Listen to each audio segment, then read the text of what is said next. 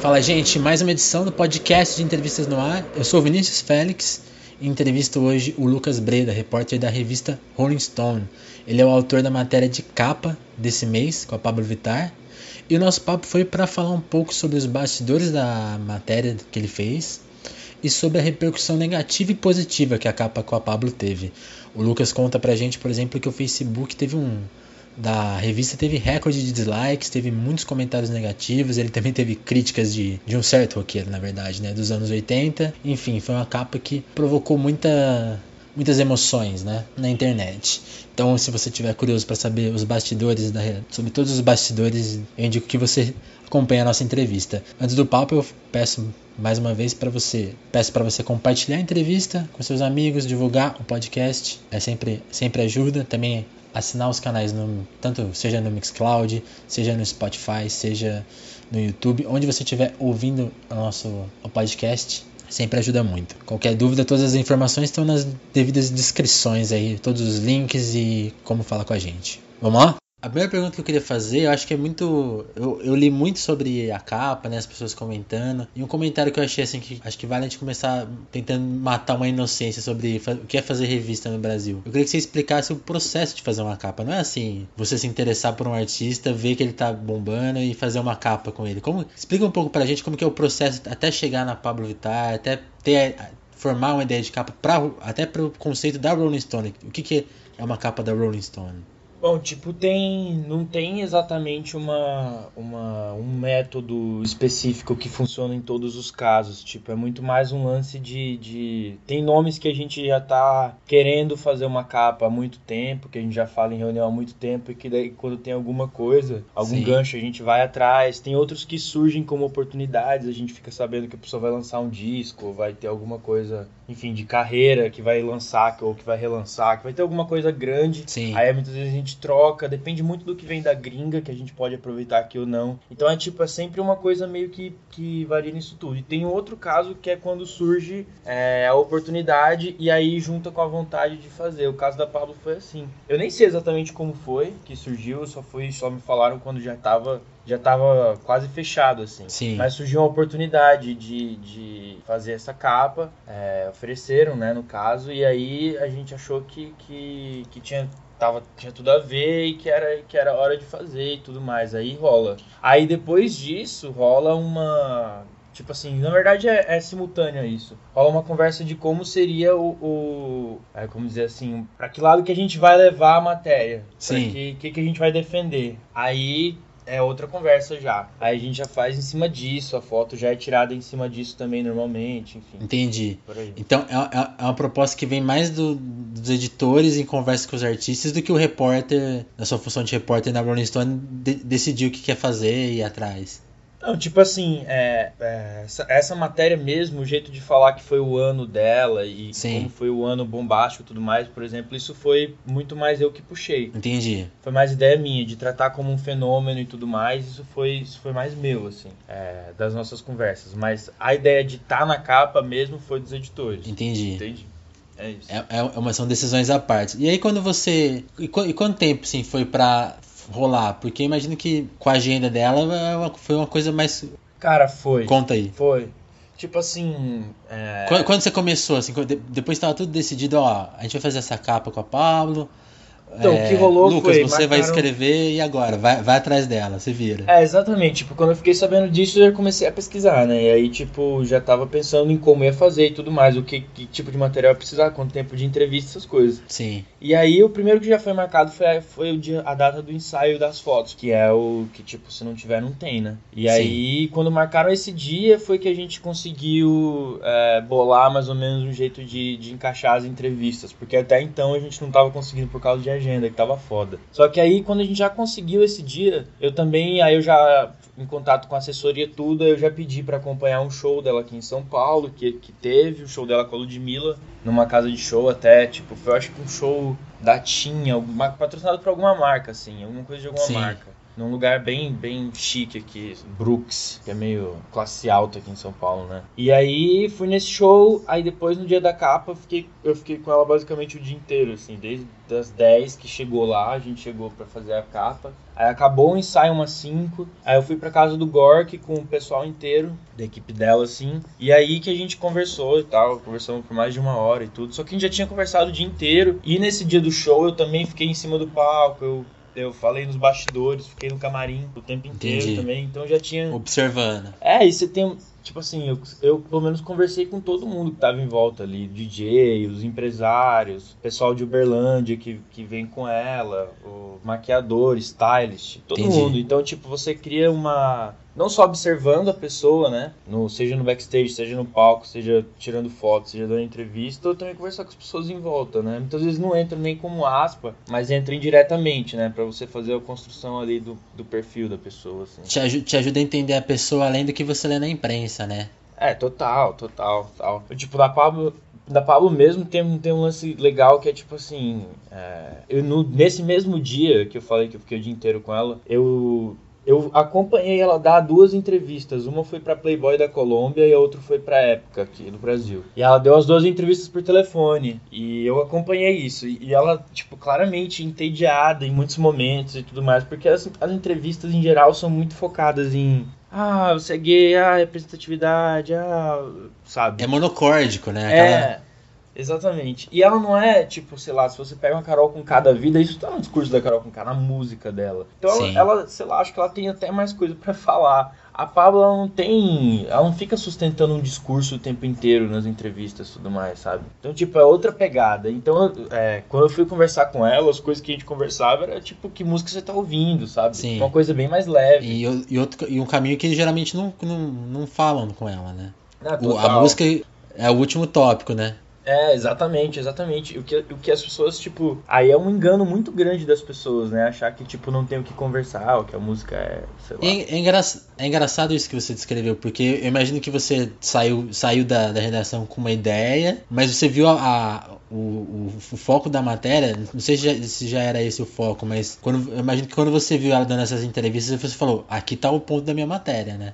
É, exatamente, foi tipo isso, porque tipo, você tem um monte de assuntos que eu queria abordar na entrevista, né? É, exato, e eu não sabia qual deles ir, por começar e tudo mais, mas aí quando eu vi ela dando essas 2 entrevistas, eu falei, eu não quero entrar nesse papo chato de ficar, como você se sente representando, tá ligado? Sim. Era falar da vida e tipo, a gente começou falando, ela tava, sabe, falando... De quando ela começou a fazer faculdade, do ex-namorado que inspirou o Open Bar, e por aí foi. Foi muito mais por um...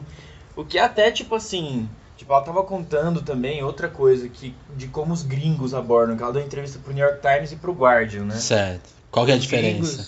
Os gringos não entendem que ela é uma coisa mainstream. Tipo, eles acham que é um fenômeno de nicho, que é tipo uma drag queen no nicho drag... Certo. Muito visada, e na real, tipo, é um fenômeno nacional da música, assim, tipo, uma das coisas mais tocadas no Brasil no ano passado. É uma coisa mainstream, não é, tipo, uma coisa de nicho. E os caras sempre tratando ela como uma coisa de nicho. Ela até, tipo, falou que era bem esquisito quando deu entrevista pra eles. E eu acho que as pessoas, em geral, no Brasil já, não levam tanto a sério, sabe? Então, tipo...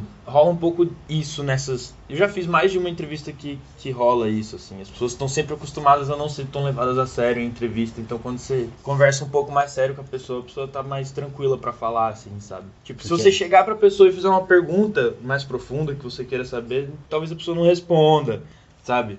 Mas do tipo assim, se a pessoa perceba que você tá falando sério com ela, que você tá levando ela a sério, aí as coisas ficam mais tranquilas. Muda de figura. É, exatamente. E é curioso, a sua matéria acho que ela conta muito isso, né? Porque quando a gente pensa no mainstream, especialmente no momento atual, você pensa no sertanejo, no que toca na rádio, que vai pra TV, e a Pabllo tá inserida nisso, mas assim, ela não veio de nenhum arranjo, né? Tipo, não tem ninguém pensando ela assim, tipo, isso aqui a gente vai preparar. Não tem nenhuma... Ela vem de uma cena... O Gork mesmo, assim, que trabalha no underground, trabalha criando pequenos fenômenos, né? Tipo, ela foi construída de um jeito assim que, tipo, ela poderia ficar no meio termo, assim, mas é uma coisa que não acontecia faz tempo. É, não, total. Não, é exatamente isso, porque, tipo assim, ela não é... O pessoal fala que é a mídia embaixo, tipo, a mídia abraçou... Teve uma batalha dela. É, exato, e a mídia abraçou, parcialmente até, mas a mídia já abraçou depois que, tipo assim, já tinha surgido, já tinha ganhado alguma proporção por conta própria, assim. Que, exatamente. Porque, tipo, é um fenômeno instantâneo, assim, o disco, o jeito que as coisas foram feitas, não teve ninguém ali falando, vamos colocar um dinheirão pra patrocinar e colocar em toda a rádio pra tocar, não foi isso, né? É um fenômeno realmente espontâneo, assim. Que as pessoas foram percebendo do tipo que era interessante, que tinha público, e aí foi tocando, e aí quando viu... Né? Porque a primeira lembrança que eu tenho dela, tem gente que, eu sei de gente que já conhecia antes, que sabia da época do Open Bar, mas a primeira vez que eu fui conhecer foi tipo um dia que eu entrei no Spotify, aí naquele... 50 virais, quase todas as músicas eram dela. Ela tinha acabado de lançar o disco, já era um fenômeno. É. Já tinha público, já... Exatamente. Como que você sentiu a reação dela a esse processo que foi o 2016, 2017 dela? Não, tipo assim, ela absolutamente também não fazia, tipo... Sabe, não tinha noção de acontecer isso tudo. Tipo, ela conheceu a Madonna, ela cantou com a Fergie no Rock in Rio, sabe? Ela foi gravar clipe com o Major Lazer e com a Anitta na porra do deserto do Saara, tipo... Nunca, nem... ninguém loucura. Imagina, o disco saiu em janeiro, tipo, a gente tá em janeiro, deve fazer um ano, deve ter feito um ano, sei lá, 10 dias atrás do disco. E, tipo, é um absurdo a pessoa em um ano acontecer tudo isso que aconteceu, tipo, ela passar a RuPaul como a drag mais seguida do mundo. Várias coisas que aconteceram que, assim, não são pouca coisa.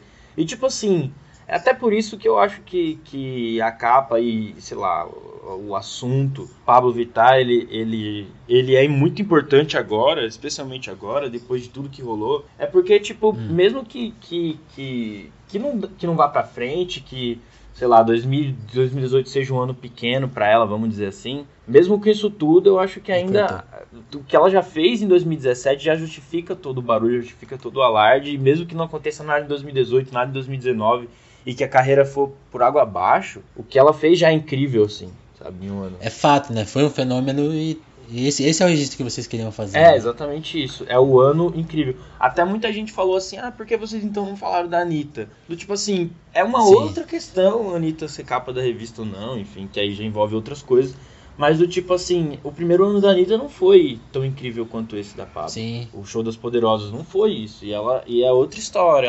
Ela tinha um background funk, assim. Que já tinha uma coisa, um caminho meio... Sabe, ela quebrou barreiras, mas existia um caminho ali pra seguir. A Pabllo, do que ela veio, era praticamente terra arrasada, assim. Que não tem drag fazendo esse som. Não tem ninguém fazendo esse pop, com música brasileira, com forró, com tudo. Muito pouco, ainda mais nos charts, assim, tipo, lá em cima, como ela tá. É, não tem outra, né? Ela compete, ela convive com... Eu acho que aquela campanha da Coca-Cola representa muito isso, né? Tem vários... Tem o sertanejo, tem a Ludmilla e a Anitta, e mais outra pessoa do funk, e tem ela, tipo... É. Projota. Tem o Projota com o rap, mas é isso, né? Tipo, ela não tem um... Quando a gente pensa na Madonna, a Madonna convive com 50 cantoras pop parecidas com ela. No Brasil, ela não convive com quase ninguém. Pelo menos assim, no patamar que ela tá. Né? É exatamente isso. E tipo assim, acho que uma das grandes coisas assim dela, da Pabllo, é que ela abraçou, ela aceita e ela, vamos dizer assim, ela milita pelo brega, sabe? O brega entre aspas, que é tipo o que é conhecido, que eu acho que tipo a classe média, quando pega pra olhar a música brasileira, considera brega, exatamente. E que é especialmente a música que vem do Nordeste, que toca muito no Nordeste e tudo mais. Ela pegou isso, e quem faz sucesso de massa no Brasil normalmente olha pra isso, né? Mas ela pegou isso e no meio pop muitas vezes não é bem visto, assim, mas é um caminho que tipo, o Bonde do Rolê já tinha seguido, a banda UO já tinha seguido, e que ela levou a outro patamar, assim. Tipo, de popularidade, de desenvolver isso. Assim. Mais ou menos isso, eu acho. E pra matéria, assim, você chegou a conversar com ela mais uma vez ainda? Como que foi depois dessa primeira... do dia da capa? Eu tinha ido antes no show, aí a gente ficou no backstage, aí eu conversei um monte com ela, assim, esse dia do backstage. Nada, tipo, gravando, assim, né? Off the record, assim. Aí falei um monte, aí depois teve esse dia da capa, a gente conversou já durante o ensaio. O dia inteiro, né? Porque, tipo, vai, aí troca de roupa, aí troca de maquiagem, aí vai, tira mais uma... um monte de foto, aí volta, troca de roupa e tudo mais. Aí eu tinha conversado esse dia aí, eu tinha conversado no show, aí teve esse dia aí também, aí a gente pegou, aí foi pra casa do Gork, aí que a gente, depois a gente conversou um monte também, a gente ficou o dia inteiro trocando ideia, assim. Sim. E chegou no fim do dia que aí a gente sentou, assim, na sacada do Gork, ligou o gravador e falou, vai, agora, oficialmente falando, vamos... Porque tem várias coisas que, tipo, ela também não podia falar. Por exemplo, a treta lá do Rico da Lazana não pode falar, porque tá na justiça, né? Entendi. Ela não pode falar, tudo. E outras coisas que ela não queria que ficasse na matéria, tipo, coisa de relacionada, sei lá, drogas, essas coisas. E... Entendi. Mas você perguntou, então? Perguntei. Não precisa falar, né? Pode também não ter problema. Exatamente, a pessoa não pode, né? Não pode falar, mas... Entendi. Enfim. A questão da treta com da Laçã, você acabou tratando numa nota, né? Tipo, o que não teve como fugir disso, né? Eu expliquei ali, tipo, tinha que falar, né? Até porque, tipo, pro nosso público, pensando no público da Rolling Stone, não é um público que tá exatamente por dentro disso e que sabe, tipo assim, é um pessoal que muitas vezes foi ver exatamente quem que é Pabllo Vittar agora e ver que músicas que ela canta agora. Então, tipo, eu precisava falar que o hit do carnaval passado ela sumiu, né? E era ela que cantava e sumiu, exatamente isso. Precisava deixar isso bem claro. Mas também, tipo, sei lá, essa treta aí, acho que também já meio que deu, assim, sabe? É uma coisa que acabou passando, né? Tipo... Porque, tipo, no fim das contas vai ser sempre fulano disse contra fulano disse. Então é tipo... Muito... tá no disse-me, tá nisso. É isso. E a gente nunca vai saber o que realmente aconteceu. Não tem muito o que explorar. Tipo, fulano disse isso, ciclano disse isso, é isso. Você acredita em quem você quiser, mais ou menos. E aí você volta pra redação, qual foi o seu trabalho, assim? Que você teve bastante tempo pra escrever? Eu queria muito entender também que você explicasse um pouco dessa... Porque eu acho que as pessoas têm vários mitos na cabeça de como que se faz uma reportagem de revista e tipo... por que não tratou disso? Porque até a questão que você falou, tipo... por que não é a Anitta? Não, se vocês querem falar do Arcelor, tem que falar da Anitta. E esse... Quando que é sentar na redação e pôr a matéria... escrever, como foi o seu processo de trabalho? Cara, você voltou a falar com ela? Foi fácil, foi difícil, como que foi? O que eu falei depois que eu já tinha, tipo, o material principal foi o Gork, pra tirar uma outra dúvida e tudo mais. Entendi. Mas, mano, essa hora, tipo, eu pego... É a parte mais difícil, né? Porque, tipo, você tem um monte de coisa e você tem que escolher a parte de edição, né? Vamos dizer assim. Você tem que escolher o que você vai... Tudo que você tem de apuração, o que você vai usar ou não. Porque também tinha um monte de pesquisa, um monte de dado que eu tinha pegado. O pessoal, ano passado, um monte de gente fez matéria, tipo a Folha, com infográficos falando assim, tentando explicar por números porque que Pabllo Vittar era muito popular. Então tinha um monte desses números, assim, de... Que nem você falou, virais do Spotify, tanto tempo, tantas... Sim. Músicas, e esse jeito que o pessoal encontra de explicar por que as pessoas são populares na era da internet, né? Que eu acho engraçado. Tipo, não tem muito, não tem os charts, né? Do streaming todos, assim. Então e a internet tem aquele efeito famoso, conhecido por milhões que ninguém conhece, né? Então, tipo, é aquela história, tem não sei quantos no YouTube, aí teve o vídeo visto mais rápido da história depois de, sei lá, Hello da Adele, sabe? Tipo, é uma coisa assim. Aí... Tinha vários negócios desses, então, tipo, eu fui pegando tudo, todos esses dados e aí, tipo, decupando a matéria. E aí, tipo, em outras matérias de capa que eu fiz, eu queria... dependendo do personagem, eu tento deixar muita pessoa falar, tipo, do Criolo. Acho que o Criolo falou muita coisa na entrevista, eu queria deixar muito ele falando.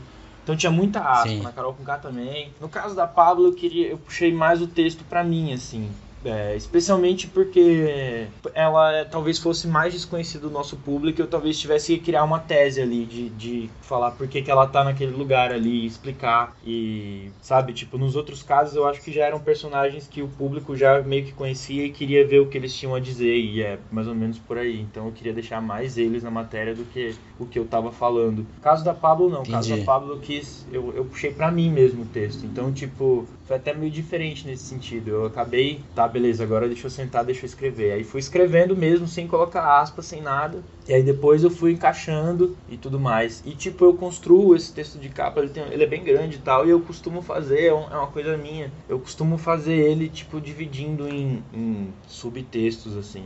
que na revista é como quando entra capitular e tal. Então eu pego, sei lá, 3 ou 4 subtextos, vamos dizer assim, que são 4 momentos, assim. Muitas vezes eu uso uma aspa, às vezes eu uso uma coisa que aconteceu, e aí eu vou fazendo a partir daí, é o jeito que eu faço. E aí, tipo, acaba... Muitas vezes eu faço assim, tipo, o final do texto foi o primeiro que eu escrevi e eu nem sabia que ia ser o final. Ou o meio e tal, aí eu vou embaralhando, assim, dependendo do jeito que vai. Entendi. E aí encaixando aspa, encaixando informação. Mas esse texto, tipo, dá até pra ver em relação aos outros que tá bem mais, tipo, eu falando do que a... Tem várias ceninhas, né? Você foi capturando cenas...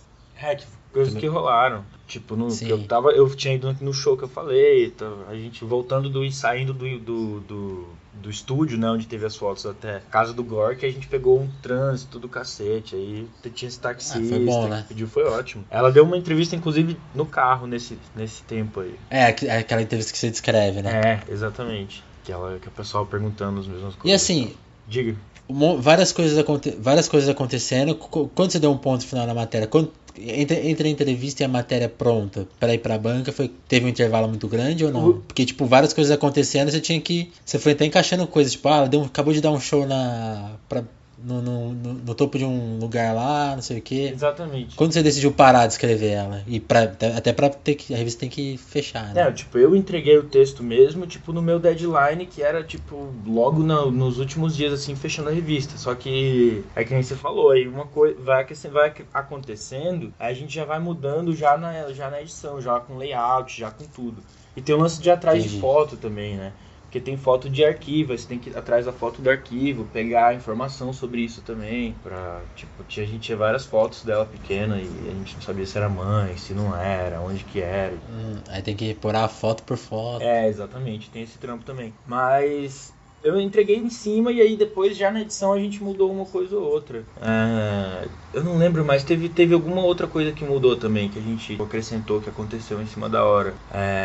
Mas é isso, que o tempo que mais demora na realidade é o tempo depois que a revista fecha até chegar na banca, né? Que é tempo de gráfico. Quanto tempo que é? Cara, em dezembro, especialmente dezembro pra janeiro, é um pouco mais, porque acho que a gente tenta fechar antes pra poder sair de férias. Eu, pelo menos, saí, né? Tipo, peguei recesso e o pessoal da edição ficou lá fechando. Então, acho que acaba sendo até mais do que normalmente foi. Que normal. Mas, normalmente, é uns 15 dias, assim. Uns 15 dias, até menos, até 12, 13, por aí. Que na contagem de hoje é uma eternidade, né? Exatamente. É literalmente uma eternidade. E no caso da Pabllo, muita coisa aconteceu, tipo assim... Ela lançou música com o Lucas Luco de lá pra cá, sabe? Tipo, sim. Que já é tipo um hit, tá tocando pra cacete. E outras coisas aconteceram também, tipo o lance de ter engravidado a Bailarina do Faustão, a fake news da Lei Rouanet. Isso tudo nesse intervalinho de tempo. Isso foi tudo pós, cara. Foi tudo pós, exato. Já tinha entregado o texto, já tava fechado. Achei que você não tinha tratado porque você achou um pouco sensacionalista, mas na verdade... É que foi depois, caramba. Eu poderia ter colocado, tipo, falando sobre fake news em relação a ela e tudo mais. Poderia ter dado um jeito de enfiar ali. Acho que eu até teria feito isso, mas foi tudo depois. Foi tudo depois. Olha, tem aqui... eu abri aqui o texto pra pegar isso. Isso provou no último dia 17 de dezembro. É tipo, quando teve o negócio da CIA. Eu entreguei o texto, foi mais ou menos ali. Tipo, um pouco ali. Depois, 17, 18, por aí. É que depois que eu entrego, enfim, vai pros editores, vai pra revisora, aí vai pra diagramação, aí passa um pouquinho, ou só um pouquinho, aí tem que cortar um pouco do texto. Então, tipo, mesmo do tempo que eu entrego até a revista fechar, ainda tem alguns dias. Assim. Eu tenho pouca experiência de revista, mas até se podia esclarecer isso pra quem tá ouvindo a gente, curioso em saber como funciona a revista. Tipo, depois que você manda o texto ali... Você perde um pouco do controle dele, né? É inevitável isso, né? É, total. Tipo, nesse caso da Pabllo, acho que tipo, a Estela, que é minha editora, ela mudou, tipo, muito pouco. Mas já teve casos de, tipo, passou, precisa cortar... Tamanho. Precisa cortar forte, assim. Aí, tipo, você perde uma perna do negócio, porque aquela informação era muito importante. Você tem que colocar ela em outro lugar, aí você tem que... Mas aí, tipo, já não, nem sou eu que faço, né? É o trampo dos editores, assim. Muitas vezes eles pedem ajuda e tal. Entendi. Mas tipo, isso é trampo de edição. Eu já tive que refazer abre, por exemplo, também, de matéria. Porque, sabe, não tá chamando a pessoa pra ler, então tem que refazer. Mas é isso. Você, em termos de chamada, de que aspas vão estar em destaque, de, sabe, às vezes uma... Não é responsabilidade sua. É, exatamente. E muitas vezes uma coisa ou outra do texto corta ou tira e tal. Entendi. É isso, mas é agora... que você falou, o texto já tá na edição, você já era, desapega, né, porque... Não é responsabilidade sua mais. Exatamente. É que eu acho legal explicar isso, porque eu acho que na internet, quem escreve, produz na internet, tem muito pouca interferência. Então é legal explicar, né? Tipo, quando a gente fala interferência, não é uma coisa negativa, é uma coisa de trabalho, de processo de trabalho, né? É, e é uma coisa legal, tipo assim, que na internet, tipo assim, eu acho que o excesso de espaço acaba fazendo com que muita coisa descartável, assim, vamos dizer assim, seja publicado o tempo inteiro, né? Porque, tipo, se você não tem edição, se você nem precisa ter edição, se você nem quer ter edição, você coloca tudo. E, enfim, muita coisa ali não precisava ser, né? Tipo, você imagina, esse texto da capa já é muito grande. Tipo, se não tivesse edição, se não tivesse... Enfim, ia ficar um caramaço imenso, assim, sei lá quem ia conseguir. Que nem funcionaria, né? É uma coisa legal, eu acho. É óbvio, funciona tanto pro bem quanto pro mal, né? Muitas vezes você tem muito material muito incrível, você tem que cortar porque no papel não cabe. Aí você fala, meu Deus do céu, 2018, estamos perdendo por causa de espaço, sabe? Na internet você tem todo o espaço do mundo. Mas é legal, em muitos momentos é legal a edição, porque fica o que é de fato...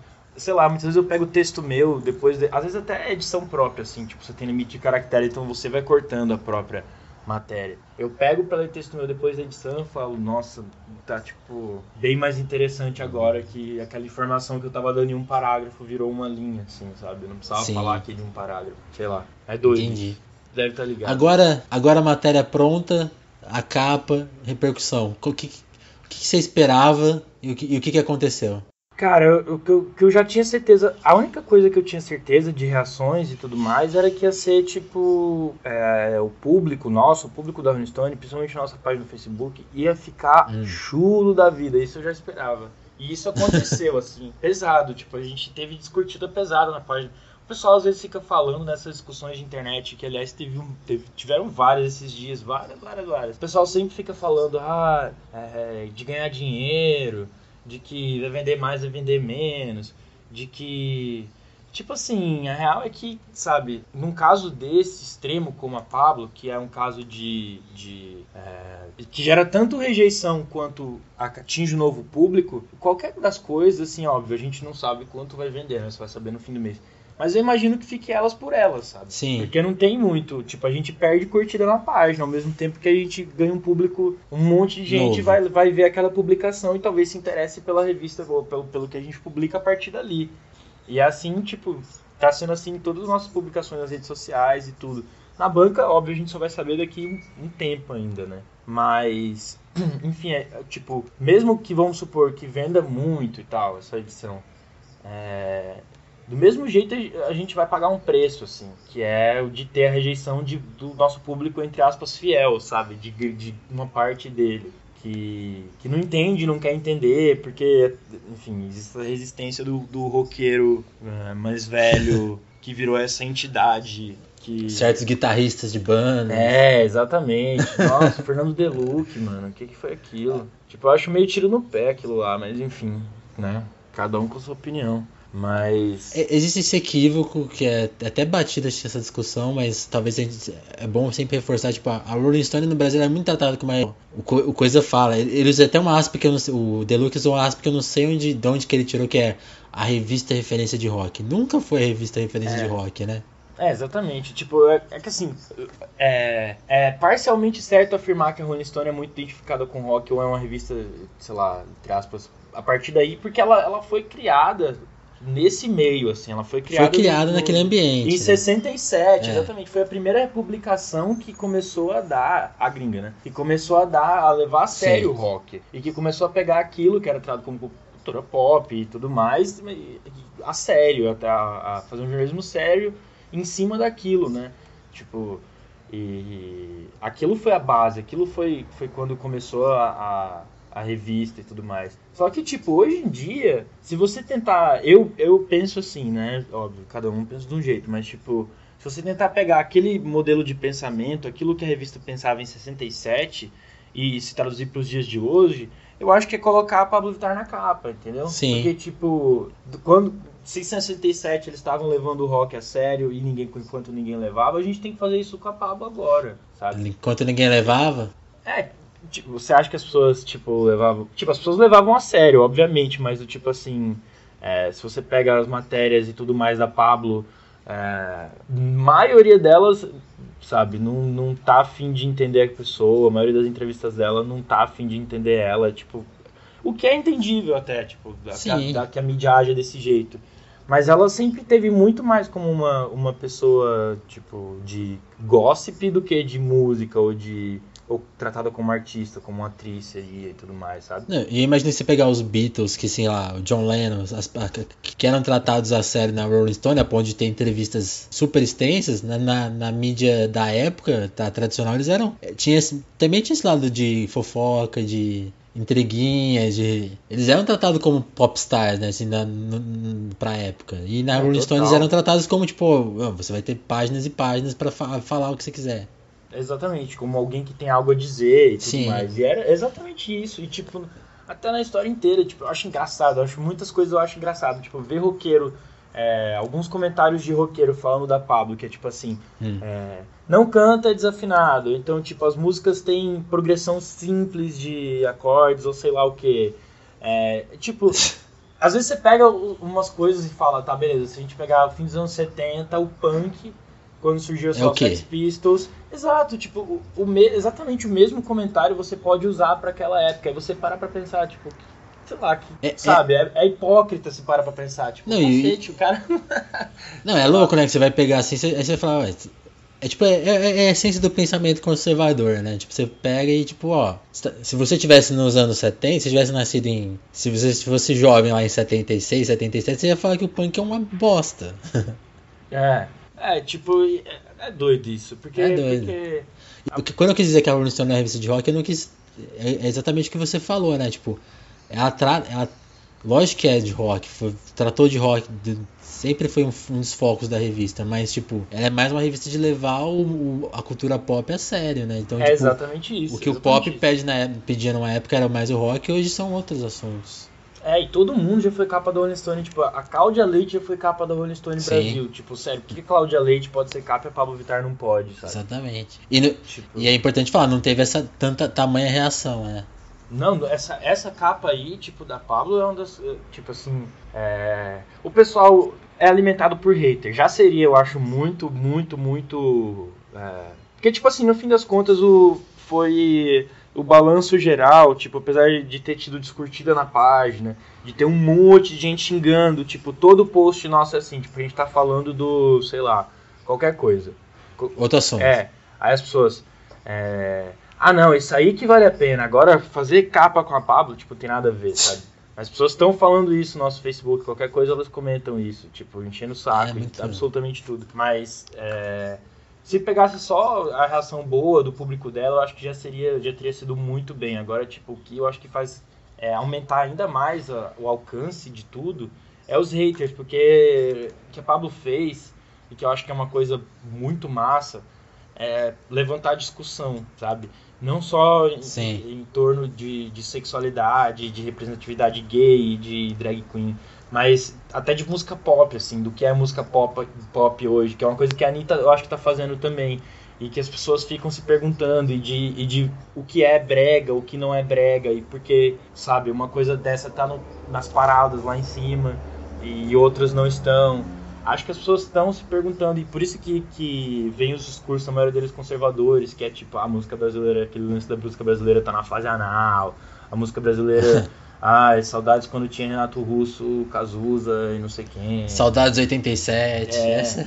Que é do tipo assim, eu até brinquei no Twitter esses dias, falei, é uma das coisas que eu gosto, que eu tenho orgulho da vida, não, mentira. Não que eu tenho orgulho da vida, mas que tipo, é uma coisa da minha geração, eu acho, essa coisa Sim. de ser da fase anal, de que tipo, ninguém, as pessoas mais velhas não odeiam a música que é produzida nessa geração, né? O que eu acho massa, assim, porque de certa forma é uma, sei lá, É um jeito dessa geração se expressar que a geração mais velha não tá entendendo. Então, tipo, eu acho que se isso tá acontecendo, tá... Mostra que houve uma ruptura, né? É um bom caminho, né? Exatamente. Tá no... Se isso tá acontecendo, tá da hora.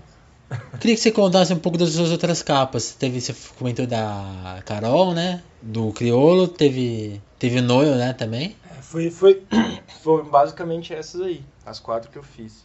Karol Conká e Criolo foram bem parecidas, assim. Tipo, foram perto... Eu tive praticamente o mesmo tempo. No Criolo eu entrevistei ele em estúdio, acompanhei um ensaio do disco lá de sambas dele, foi da hora. Sim. E depois a gente ficou lá conversando um monte. E a Karol Conká foi na casa dela. E aí teve a sessão de fotos também. E teve um dia que eu fui acompanhar ela em show também, como na Pabllo. A capa da Karol teve algum tipo de reação nesse porte de chegar a ter dislike ou... Teve, mas foi assim, em uma proporção bem menor. Primeiro porque ela é uma, assim, a imagem dela é bem menor que a da Pabllo, sempre foi, nunca chegou nem perto, assim. Sim. Em termos de dimensão. E também porque eu acho que as pessoas, acho que a revista já deu uma educada, entre aspas, assim. Com rap, né? Exatamente, com rap. Então, tipo assim, as pessoas, se é música, entre aspas, engajada, se é música, sabe, se é rap, se é, especialmente no caso de atacando racismo, as pessoas, elas conseguem entender melhor, assim. Elas têm mais... sei lá. Também acho que, tipo, o que eu falei de como a pessoa é retratada no resto, nos outros lugares, assim. A Pabllo tá muito na mídia, mas ela sempre apareceu como essa pessoa, tipo, vai lá, canta aí, Open Bar. Open Bar não, KO pra gente ouvir, sabe? Tipo, os programas da Globo e tudo mais. A Karol Conká, ela tá sempre lá falando de representatividade... Ela tá falando de autoestima. A Karol é levada mais a sério já. Exato, né? Ela tá no Saia Justa, ela tem programa no GNT, ela sabe. Então, o que eu acho que tipo, porque, que nem eu falei, a música da Pabllo é música de festa, é música de amor, é música de sensualidade, é música de, sabe, sofrimento, Sim, elas pedem coisas diferentes, né? A Karol batalhou por esse trabalho e a Pabllo tá fazendo outra coisa, tipo, né? Por mais que costuma juntar tudo... Costuma juntar tudo no mesmo box, mas não é, né? Eu até falo disso, eles são antes da lacração lá, que tipo, sabe, porque... Aí parece que todo mundo... Que é isso, as pessoas acham que a Pabllo Vittar, ela tá, sei lá, na capa do Rolling Stone porque só por causa da representatividade, só por causa daquilo que ela representa, e, tipo assim... É aquela história, parece que nunca foi na esquina, né? Porque se colar na esquina vai estar tocando... Eu achei isso engraçado, porque tava no dia que saiu a capa... Ou um dia depois, ou sei lá, 3 dias depois, não lembro. Mas na mesma época, assim, semana passada, né? Eu saí da redação e depois de ler um monte de comentário do povo falando. Aí a gente chegou, eu fui beber com um amigo, assim, com os amigos num bar, assim, no Itaim. Chegamos lá, no boteco do lado, tava tocando Pabllo, assim. E aí começou a tocar Corpo Sensual, e aí daqui a pouco começou a tocar K.O., e aí no meio de KO eles tocaram pra um remix de KO. E aí depois voltou pra Corpo Sensual. E tipo assim, tocou umas 5 vezes seguidas as músicas dela, assim. Até entrar, tipo, aí tocou um outro funk.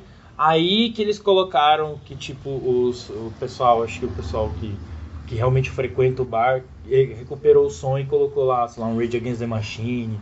Um negócio assim, foi... Eu falei, mano, olha isso, tipo... É um bar de, sabe, de rockinho, de... E tocou esse DC depois, ele tava tocando isso. E os caras pegaram por algum momento ali, colocaram 4, 5 músicas da Pabllo Vittar seguidas, assim, que eu queria ouvir. Toma. É tipo isso, tipo, tá tocando, entendeu? Tô tocando no bar, tô tocando... Eu sou de Maceió, né, no Nordeste. E esse fim de ano eu fui pra lá. E do lado da casa do meu avô, assim, que é onde eu fico lá, do meu avô, da minha avó... tem como se fosse uma favela, assim, uma quebrada, assim, do lado da casa, atravessando a rua. E, cara, tipo, já tinha outras versões das músicas da Pabllo. Tipo, já tava tocando o K.O., já tinha versão swingueira de K.O., assim, sabe? Com um cara cantando e... O pessoal faz isso muito, né? Tipo, já é... K.O., por exemplo, já dá pra dizer que é dessas músicas que de tão populares que ficam... Elas já vão ganhando, tipo, vida própria, assim, sabe? Já começa a ganhar versão, né? Porque já entra na cultura popular. Eu acho que eu chegou num ponto, assim, eu ouvi aqui em Ribeirão Preto, em rádio, assim, taxista ouvindo e, tipo, talvez nem saiba o que é Pabllo Vittar, mas essa música tá tocando rádio é uma música que eu gosto, sabe? Exatamente isso, tipo, talvez nem saiba o que é Pabllo Vittar. Tem nem a figura, né? Tipo... É igual a música sertaneja, né? Tem tipo 400 músicas sertanejas tocando rádio o tempo todo. Você não sabe exatamente que aquilo ali é Jorge Mateus, que é Mateus e Cauã. Você nem sabe o rosto da pessoa, mas tá tocando no rádio. Exatamente. E é muito popular. E quando a gente fala de coisas ultra populares, isso acontece muito, porque nem todo mundo que ouve música tá interessado em quem tá por trás, ou quem fez a música, ou quem que é aquela pessoa. A pessoa quer ouvir música e se entreter com aquilo. Então, se é ultra popular, vai atingir um monte de gente que não tá interessada em música, mas que quer ouvir aquela música. Então, tipo... tanto que quando morre muito artista famoso, tem muitos comentários. Ah, esse cara é daquela música, né? Tipo, agora que eu me toquei aqui.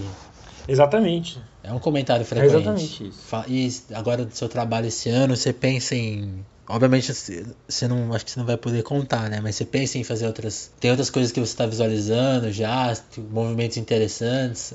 Ou até uma coisa que, assim... Já que você não... Acho que você não é ideal você contar o que você quer pôr na capa, mas o que você gostaria de pôr que tipo, ainda não pode ser? Não, o que eu tenho muita vontade de fazer, que eu acho assim que dificilmente vai rolar, mas assim, se rolar, graças a Deus, tomara que role, eu queria muito fazer uma capa de funk, assim.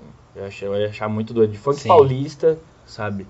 Que até ia pegar um pouco de história e tudo mais, mas de funk paulista e pegar tipo 2 ou 3 funkeiros e colocar na capa, assim. Ou pegar o Condzilla e mais 2. Eu tô falando... Porque eu acho que não vai rolar, tipo, vai ser muito... Então, tipo, não vai ser spoiler, porque eu acho que não vai rolar. Que passa a roubar a sua ideia, né? Não, mas se alguém for, pode roubar essa ideia, tomara que façam isso, tipo... Roubem essa ideia, tipo, gente. O importante é fazer essa matéria que falem, que levem a sério o funk e tudo mais, tipo... Já tem gente que faz isso pela internet, a gente faz isso muito bem. E talvez nem eu fosse a melhor pessoa pra fazer isso. Mas, escrever ela. Mas a ideia da capa em si era uma coisa que eu acharia muito legal, né? Assim, muito, muito doido. Porque o funk também mudou, sabe? É outra coisa. Tipo, os caras profissionalizaram, entre aspas, assim, de um jeito pesado e criativamente tem um monte de coisa acontecendo, tipo em BH, no Rio, sabe? São Paulo.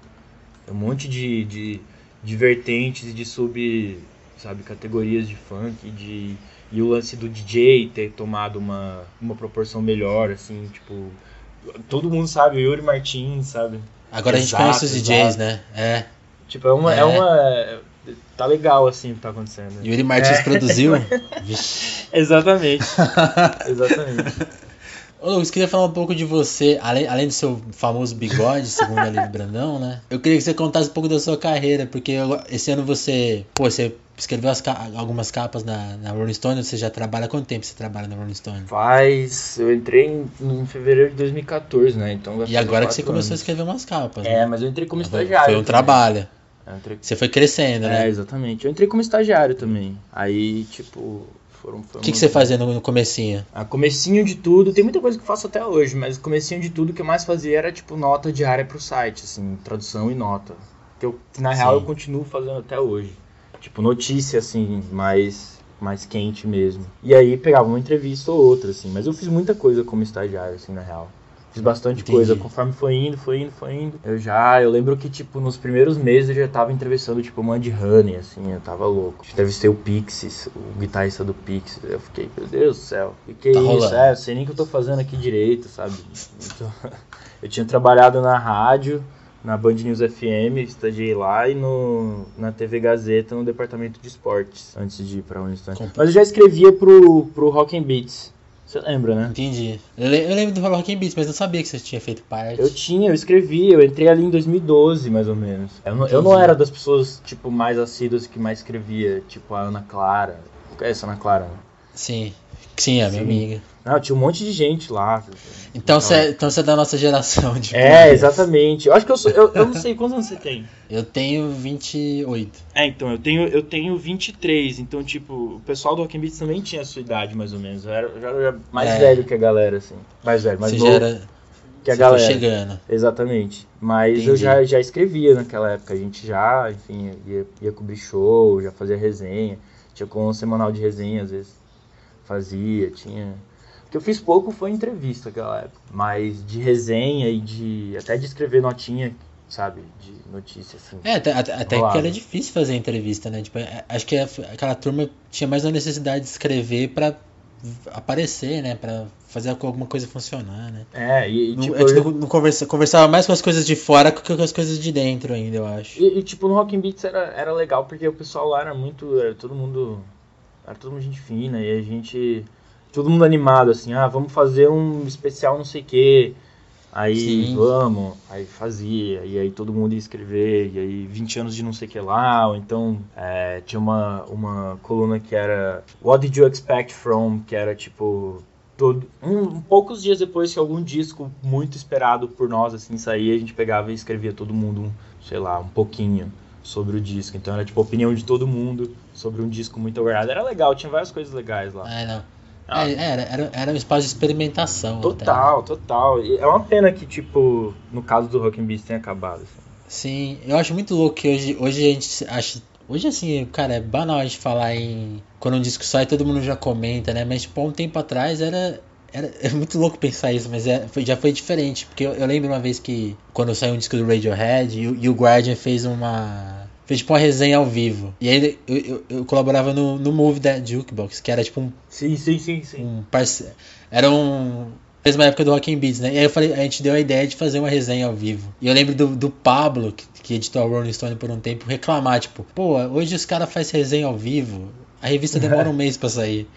E, tipo, isso já é uma coisa ultrapassada, sabe? Resenha ao vivo, que ridículo. Já, as pessoas nem querem saber. É tipo, é outro comentário, é muito louco, né? Tipo, em 5 anos já mudou tudo. É, acompanhando as mudanças das indústrias, exatamente isso. Tipo, essa época que a gente fazia esses textinhos, assim, logo que o disco saía, era uma era pré-streaming, então a gente tinha que baixar o disco. Tipo, a gente tinha que conseguir baixar o disco ali. E normalmente era disco que vazava. Que aí, sim, tipo, o disco tava marcado pra sair, vamos supor, na sexta-feira, aí segunda-feira vazou. Aí todo mundo avisava, gente, vazou, tal, vai rolar.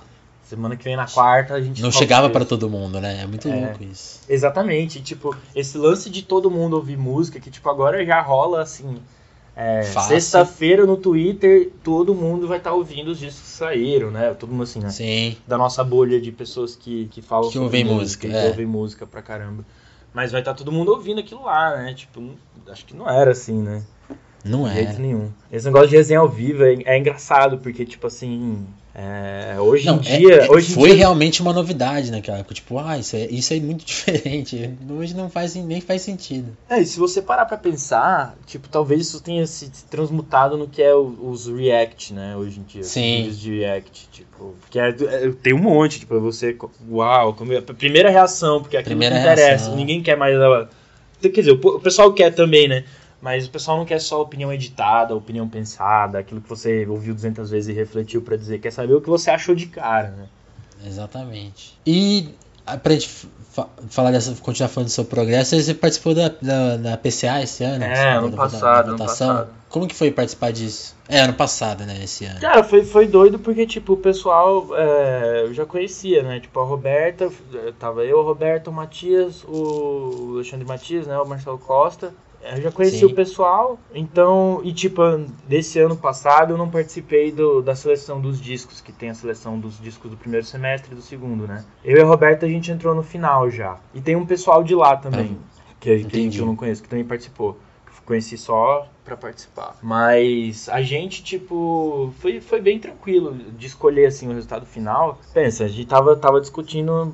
o Roberto, o Matias, o Marcelo Costa, o pessoal ali. Tem o Flash também, que ele não tava no dia, então, tipo... Ele participou pro WhatsApp e tal, e ele já tinha participado da pré-escolha e tudo mais. Né? Mas foi legal, porque, tipo, era discutir música com esse pessoal e chegar numa conclusão ali, né? Cada um colocando argumento ali na mesa, e, enfim... Coisas que eu concordo, coisas que eu não concordo, mas, no fim das contas, eu achei que ficou uma lista bem equilibrada, assim, ficou legal. Inclusive, a Pabllo tá na lista, e que foi... Na hora, assim, todo mundo ficou... Principalmente o pessoal de lá, será? E tal. Existe um medo, né? Mas, enfim, rolou. E achei a lista massa. Saiu o Rincon, artista. Então a lista vocês discutem, tipo, vocês se reúnem num dia pra discutir, assim, presencialmente. Na votação. Eu imaginei que era votação, tipo, em casa, manda a lista. Não, tem um papo. Exatamente. Mesmo. Tipo, tudo pré manda a lista e essa história, assim.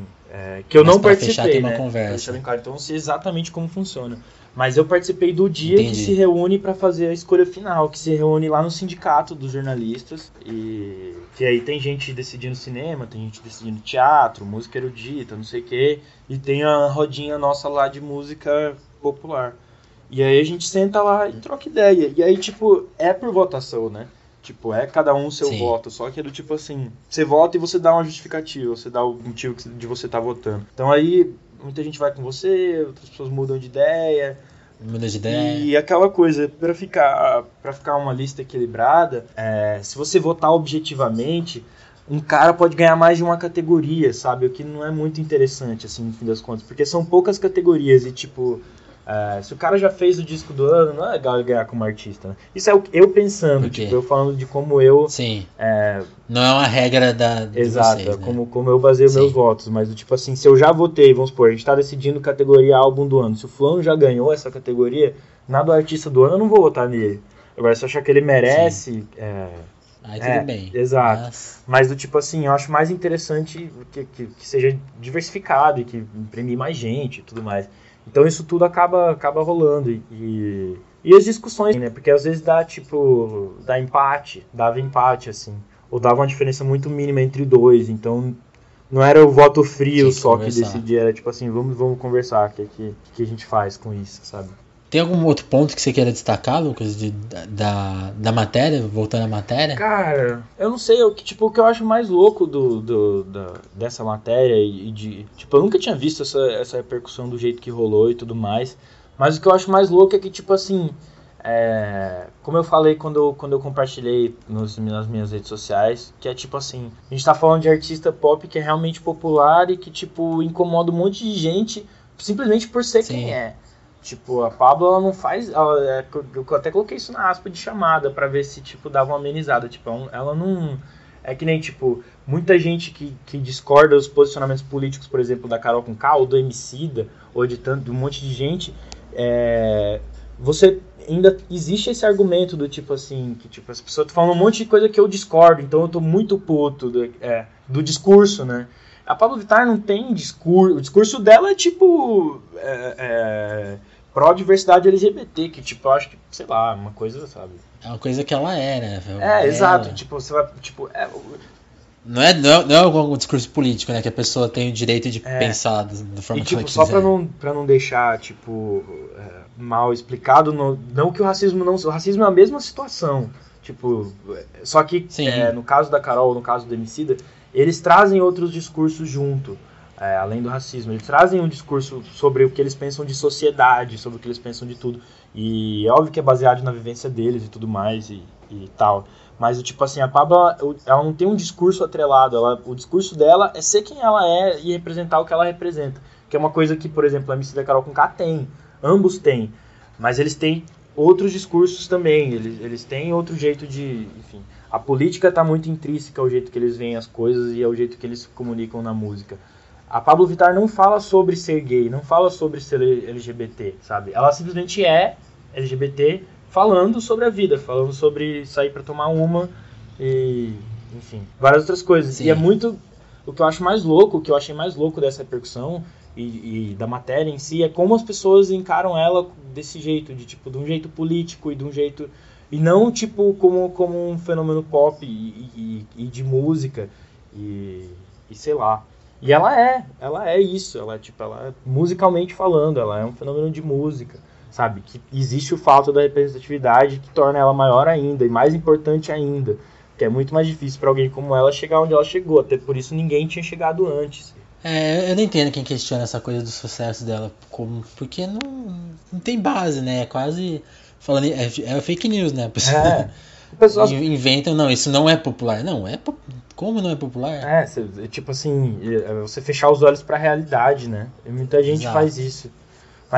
Mas acho que você acho que você deixou claro o que o comentário não é intolerável o racismo e o preconceito com LGBT, mas as discordâncias ali políticas são aceitáveis, né? Pabllo, o discurso dela não tá na arte dela, não tá lá, entende? Então tipo, você fala, se é um sei lá, um conservadorzão, você não vai ouvir Emicida, sabe? Tipo, não tem como, a não ser que você Sim. feche os ouvidos pra letra do que ele tá falando, não tem como ser Emicida. Agora, se você for um cara ultra conservador, mesmo assim você pode ouvir Pabllo Vittar, é isso que eu tô querendo dizer. Tipo, você vai conseguir ouvir, sabe? Tipo, sem se emputecer, sem ficar louco, é isso que eu tô querendo dizer. Sim. É isso aí, Lucas. Queria te agradecer pela conversa, por vir aqui explicar. A gente, acho que a gente conseguiu todos o que a gente queria falar da matéria, falar como funciona a revista. Queria te agradecer muito pelo papo. Cara, eu que agradeço o convite. Eu acho que eu nunca tinha dado entrevista, assim, falando de mim. Aí, ó. Doido, né? É doido. Que massa. Mas da hora, valeu demais. E tá da hora o podcast, mano. Vida longa aí. Boa sorte. Obrigado, velho. Valeu, hein?